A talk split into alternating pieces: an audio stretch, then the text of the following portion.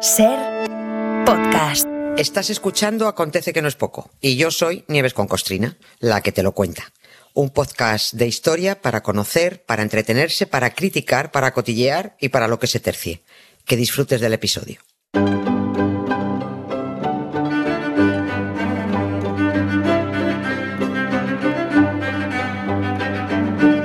Hola Nieves, buenas tardes. Buenas tardes, Carlos. ¿Cómo estás? Muy bien, muy Hablo bien. alto muy por bien. si no me oyes. Como sé que estás lejos. Eh, oye, dice, dice, no te rías. Dice el Estoy refrán- lejos, pero estoy cerca. Ya lo sé, ya lo sé. Dice, dice el refrán que siempre es mejor un mal acuerdo que un buen pleito. Eh, Yo creo que sí.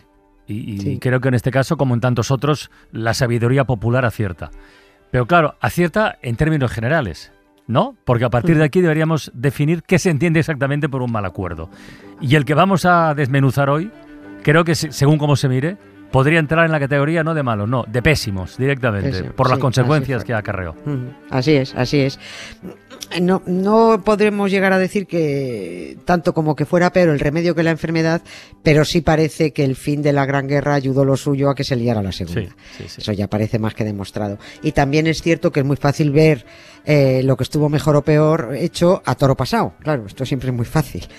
El 28 de junio de 1919 se firmó en la Galería de los Espejos del Palacio de Versalles el famoso tratado, los acuerdos de paz que pusieron definitivamente el punto final a la Gran Guerra y donde Alemania firmaba su rendición y diciendo a todo que sí, sí a todo, que eran los únicos culpables de todo. Días después de que la flota alemana se hundiera en Escapaflow, como contamos Exact- el otro día, por cierto. Exacta- ¿Eh? Exactamente, exactamente. Bueno, era tal el cabreo que todo el mundo tenía con los alemanes por la que habían liado que todas las naciones, eso es cierto, estuvieron dispuestas Mm. a agarrar a Alemania por el pescuezo y a no soltar. Estaban muy cabreados. Seguramente fue un error, porque aquel tratado de paz acabó con la paz. En realidad no fue un tratado de paz. Como dijo alguien después, solo fue un alto el fuego que duró 20 años. La soberbia de los propios alemanes, lo primero, indiscutiblemente. Y la dureza de las condiciones convirtieron a Alemania en un estado arruinado, Mm. humillado, rabioso, manipulable, Claro. que esto fue lo peor, y políticamente, claro, inestable. Era el lugar perfecto para que apareciera un tarado ultraderechista, borracho de nacionalismo y animando a la venganza.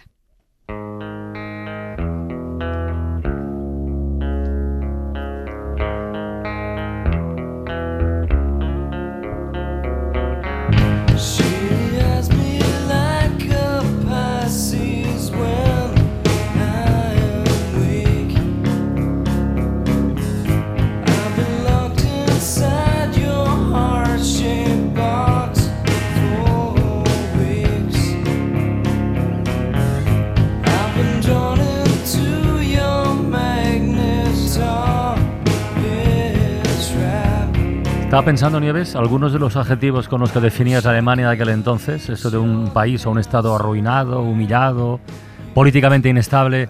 Estaba pensando en la Rusia de hoy, en la Rusia de Putin eh, y el liderazgo este, en fin, que parece tambalearse. Pero bueno, eso lo aparco y solo lo comento porque me ha rondado por la cabeza. Sí, es cierto. Para es la cierto. firma del Tratado de Versalles, que es en lo que estamos hoy, se eligió justo el 28 de junio, que es cuando se cumplían cinco años del atentado que, en teoría, marcó el comienzo de la Primera Sí, Guerra Mundial, de sí. la Gran Guerra. Sí, es que nos gustan los, nos gustan los Sí, simbolismos. verdad, es verdad. El 28 de junio de 1914 los serbios mataron en Sarajevo, en Bosnia y Herzegovina, al heredero del imperio austrohúngaro y a su mujer. Y en realidad no pasó casi nada. Que esta es otra, que es cierto que fue un atentado tremendo, pero los enterraron y ya está.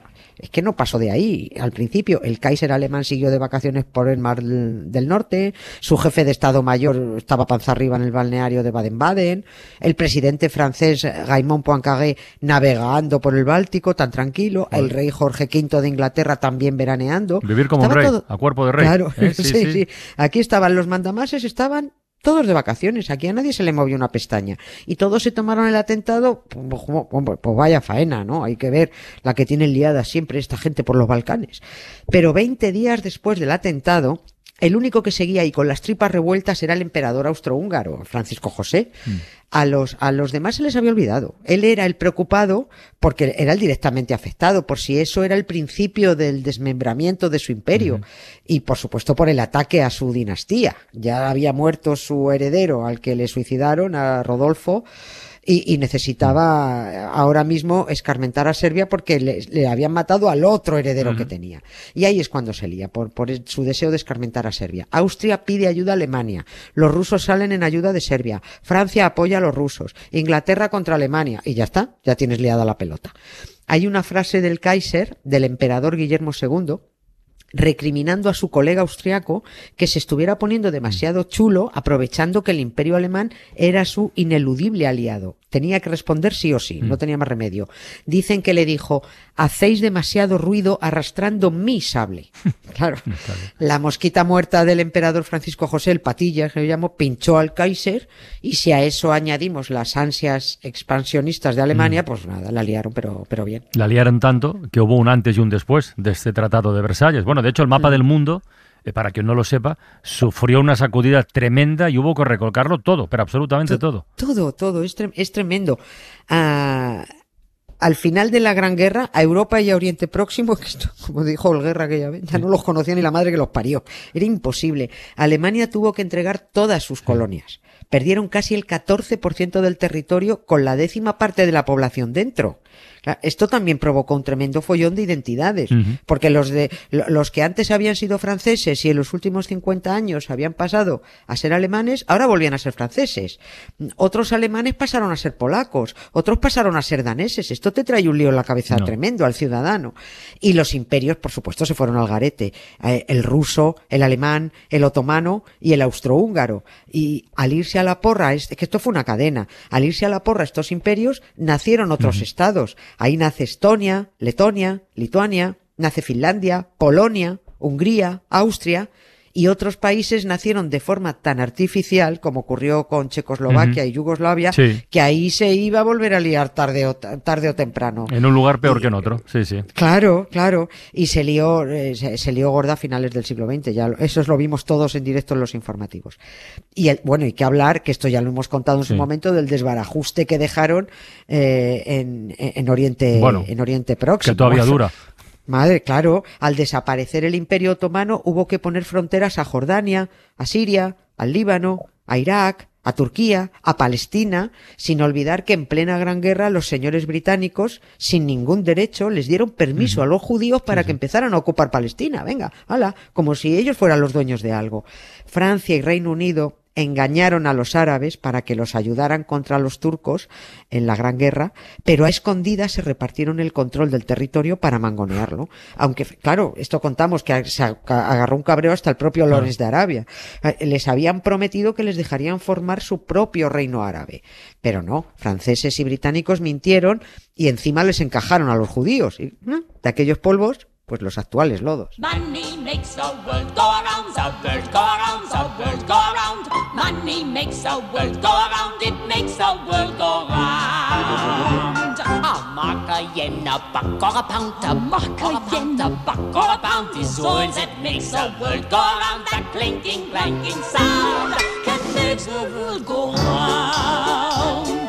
Money. Money. If you happen to be rich and you feel like a night's entertainment, you can pay for a gay escapade. If you happen to be rich and alone and you need a companion, you can ring ting. En esto, como en casi todo, hay que seguir la pista del dinero. Así que, además de la pérdida de colonias y de, y de territorio, Nieves, ¿en cuánto se fijó la indemnización económica? se fijó en 269 mil millones de marcos de oro, que es muchísimo, es una salvajada, Sí, sí. pero da igual porque se quedó en nada. Eh, eh, muy poco después se redujo a la mitad. Y luego se les fueron perdonando deuda porque, claro, si el crash del 29, que estaba todo el mundo boca abajo, que si la crisis económica mundial, porque si el país estaba arruinado, porque pobrecitos que no pueden pagar. Luego vino Hitler y suspendió lo, lo poco que ya tenían que pagar, suspendió todos los pagos, por supuesto. Y cuando Alemania volvió a perder la Segunda Guerra Mundial y también se les, se le impuso el pago de indemnizaciones, al final casi todas les fueron perdonadas por estrategias políticas y por relaciones internacionales. Que si ahora la OTAN, que si ahora los alemanes nos interesan como colegas contra los soviéticos. Si nos ponemos a resumir cuentas, Alemania no ha pagado en 100 años, según unos historiadores, ni siquiera un 10% de las indemnizaciones fijadas. Según otros, ni siquiera el 2%. Ni siquiera eso. En 2010 pagaron 70 millones de euros, según ellos, los alemanes, el último plazo de los intereses de las indemnizaciones de la Gran Guerra. los intereses. Angela Merkel es que lo vendió muy bien porque era muy, muy lista. Pero evitando, por supuesto, Angela, señora Angela Merkel evitó recordar que se les había perdonado Mm. el noventa y tantos por ciento Claro. de todas sus deudas. Sí, sí. Y como además son los reyes de la propaganda, para, para acaparar todos los titulares mundiales, organizaron un bonito paripé que sal- bueno, pues, salió en todas partes. El 3 de octubre de 2010, haciendo coincidir la supuesta liquidación de la deuda con la celebración del vigésimo aniversario de la reunificación alemana. Ya sabes tú que a los periodistas nos organizas un acto bonito, nos das unos canapés, nos das hecho el report y nos tienen ya entregados. ¿Para qué vas a repreguntar eso de, oigan, exactamente cuánto han pagado después de haber liado dos guerras mundiales con unos 90 millones de muertos en total? Porque claro, eso sería dejar que la realidad te fastidiara un buen titular. ¿no? Y estoy viendo, por otra parte, que lo del simbolismo que comentabas sí que es verdad que tiene legión de seguidores. ¿eh? En Versalles hicieron coincidir en el mismo día el principio y el fin de la guerra, y en Alemania la reunificación y el fin de la deuda. Bueno, el, el supuesto fin de la deuda, vamos. El supuesto, sí, sí, ahí lo tienes, ahí lo tienes. Pues es un, es un envoltorio pues muy simbólico, ¿no? Mm, Y también fue simbólico, pero a mala leche, el que se firmara el Tratado de Versalles en la galería de los espejos Mm. del palacio de, de allí, de, de Versalles, porque en esa misma galería dieron por inaugurado eh, los alemanes el Reich, el imperio alemán. Que claro, dice uno, ¿y por qué? ¿Qué, hacen los alemanes inaugurando su imperio en Versalles? Tuvieron los santos perendengues de coronar allí, en Versalles, a Guillermo I, al primer Kaiser, después de ganar la guerra franco-prusiana de 1871. Así que para la firma del Ojo, es que no tratado... paramos de guerras, ¿eh? Claro, claro, no, es que fue- además esta guerra que no me puedo entretener, pero es que esta guerra tuvimos nosotros mucho que ver porque fue cuando nos quisieron colar aquí a un, a un rey alemán en vez de al Saboya. Pero esto, esto tiene su historia. Pero bueno, para la firma del tratado les dijeron a los alemanes, pues ahora vais bonitos, vais a venir aquí también a la Galería de los Espejos a firmar la liquidación del Imperio Alemán en el mismo sitio que lo inaugurasteis. No pudieron obligar al entonces Kaiser, a Guillermo II, el nieto del que se coronó en Versalles, a que fuera a firmar el- él mismo el, el tratado, porque ya no estaba. Fue obligado a abdicar meses antes como condición para firmar el armisticio en noviembre de 1918. En aquel momento, cuando se firmó el, el tratado, bueno, sobre todo cuando, no, antes del tratado, cuando firmó el- la, la abdicación el, el, el Kaiser, murió el Imperio Alemán Sí, y ahí sí. nació la República de Weimar. Como, como tiene que ser, que mandas a la porra el reino o el imperio y, y dar la bienvenida a la república, no como aquí, que se obliga a abdicar a un rey corrupto y ponen otro en su lugar. A, a otro, a otro rey, quiero decir, a otro rey, a otro rey. Volvamos Otro a rey. Versalles. A ver, ¿qui- ¿quién firmó el Tratado de Versalles por parte de Alemania con todo esto que has contado? Sí, pues quien haya visto, al menos para ponerle cara, mira, aunque sea en la ficción, pero quien haya visto la peli sin novedad en el frente, Sí. El mismo que firma el armisticio en el vagón de tren, el de gafitas, es el actor Daniel Daniel, Brühl, sí, sí. Exactamente. El, el que después de firmar le da la mano al francés y el francés la, la rechaza.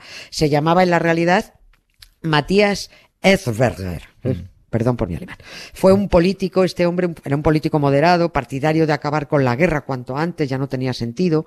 El diplomático encargado de negociar el armisticio y negociar el Tratado de Versalles. Aunque en Versalles no hubo nada, no hubo negociación. Ahí era eso o nada. Tuvo que aceptar todo porque no firmar significaba la reanudación de la guerra y la invasión de Alemania todos a una. Es que Alemania desaparecía. No podía hacer otra cosa. Pero por firmar el tratado lo asesinaron dos años después un grupo de militares y políticos de derechas. Los militares y los políticos imperialistas eh, la habían cagado en el campo de batalla y por sus ansias conquistadoras, pero luego culparon a políticos y civiles de izquierdas de haber perdido la guerra, de haber traicionado al país de haber dado una puñalada por la espalda a Alemania, a la- por haberse rendido, de haber firmado el tratado y de haber aceptado el fin del imperio y la llegada de la república. Y claro, a base de repetir y repetir esta mentira y de repetir esta mentira, la metieron entre ceja y ceja de los alemanes que se comieron el bulo. Y al final, los que liaron la gran guerra culparon de todo a los que la habían frenado. A todo que sí. Mm, a todo que sí.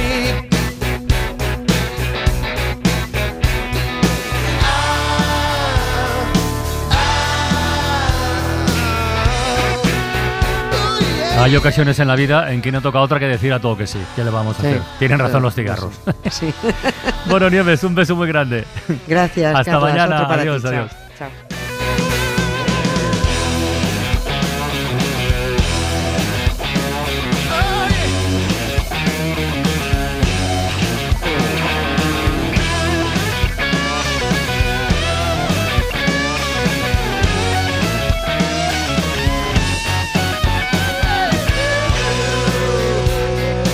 Para no perderte ningún episodio, síguenos en la aplicación o la web de la SER, Podium Podcast o tu plataforma de audio favorita.